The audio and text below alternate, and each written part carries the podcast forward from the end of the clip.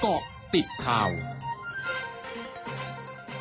กาะติดข่าว 11นาฬิกา30 นาที 5 กรกฎาคม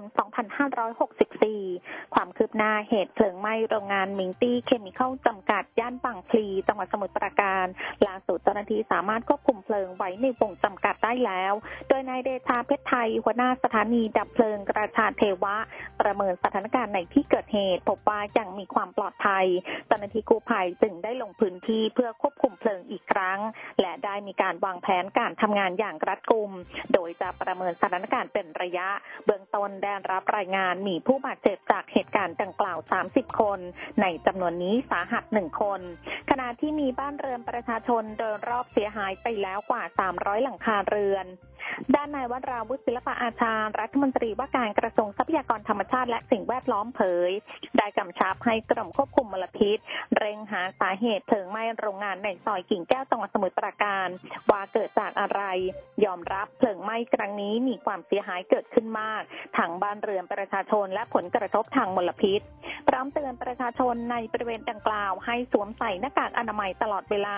เพื่อป้องกันมลพิษจากการเผาไหม้ของสารเคมี และป้องกันโรคโควิด -19 ด้วยทวิตเตอร์กรมอนามัย ทวิตข้อความเตือนประชาชนในพื้นที่ซอยกิ่งแก้ว 21 หมู่ที่ 15 ตำบลบางพลีใหญ่ อำเภอบางพลี จังหวัดสมุทรปราการ ควรสวมหน้ากากอนามัย เพื่อหลีกเลี่ยงการสูดดมกลิ่นควันไฟจากโรงงานโฟมระเบิด เนื่องจากเป็นสารเคมีสไตรีนโมโนเมอร์ ซึ่งเป็นสารอันตรายต่อร่างกาย และเป็นสารก่อมะเร็ง สำนักงานสาธารณสุขจังหวัดแพร่รายงานสถานการณ์โรคโควิด -19 ของจังหวัดแพร่ข้อมูลณวันที่ 4 กรกฎาคมเวลา 24 นาฬิกาพบผู้ป่วยติดเชื้อโควิด 19 เพิ่ม 17 ราย แยกเป็นกรณีคนแพร่ไม่ทิ้งกัน 12 ราย ภายในจังหวัดแพร่ 5 รายทำให้มียอดผู้ติดเชื้อสะสม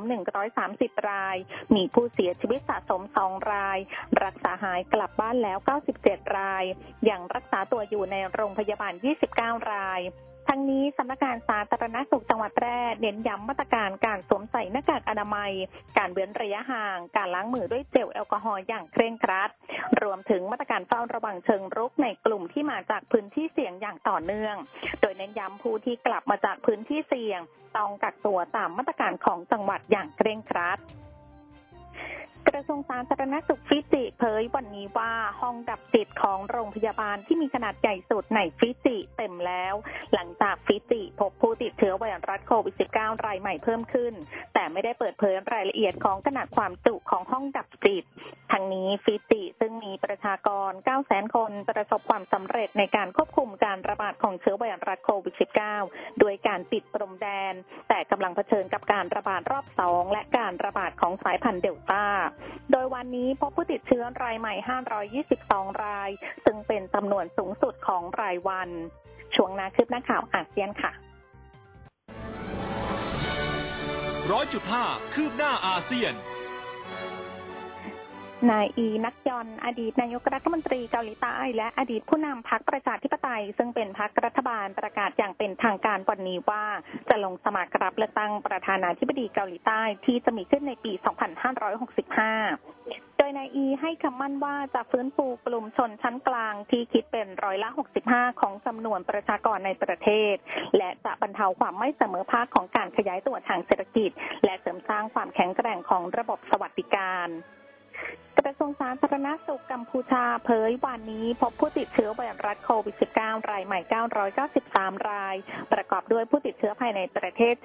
779 ราย และมาจากต่างประเทศ 214 ราย ทำให้จำนวนผู้ติดเชื้อสะสมในกัมพูชาอยู่ที่ 54,291 ราย เสียชีวิตเพิ่ม 24 รายทำให้ยอดผู้เสียชีวิตอยู่ที่ 720 ราย และมีผู้รักษาหายทั้งหมด 46,740 ราย ส่วนที่จังหวัดบันเตยเมียนเจยกลายเป็นจังหวัดที่สองของกัมพูชาที่พบผู้ติดเชื้อไวรัสโควิด -19 สายพันธุ์เดลต้า โดยเป็นผู้ติดเชื้อ 4 ราย ซึ่งเป็นแรงงานอพยพที่เดินทางมาจากไทย ทั้งหมดถูกส่งไปเข้ารับการรักษาและกักตัวที่ศูนย์กักตัวของทางการ ทั้งหมดคือก็ติดข่าวแต่งช่วงนี้ สุพิทยาถาพันรายงานค่ะ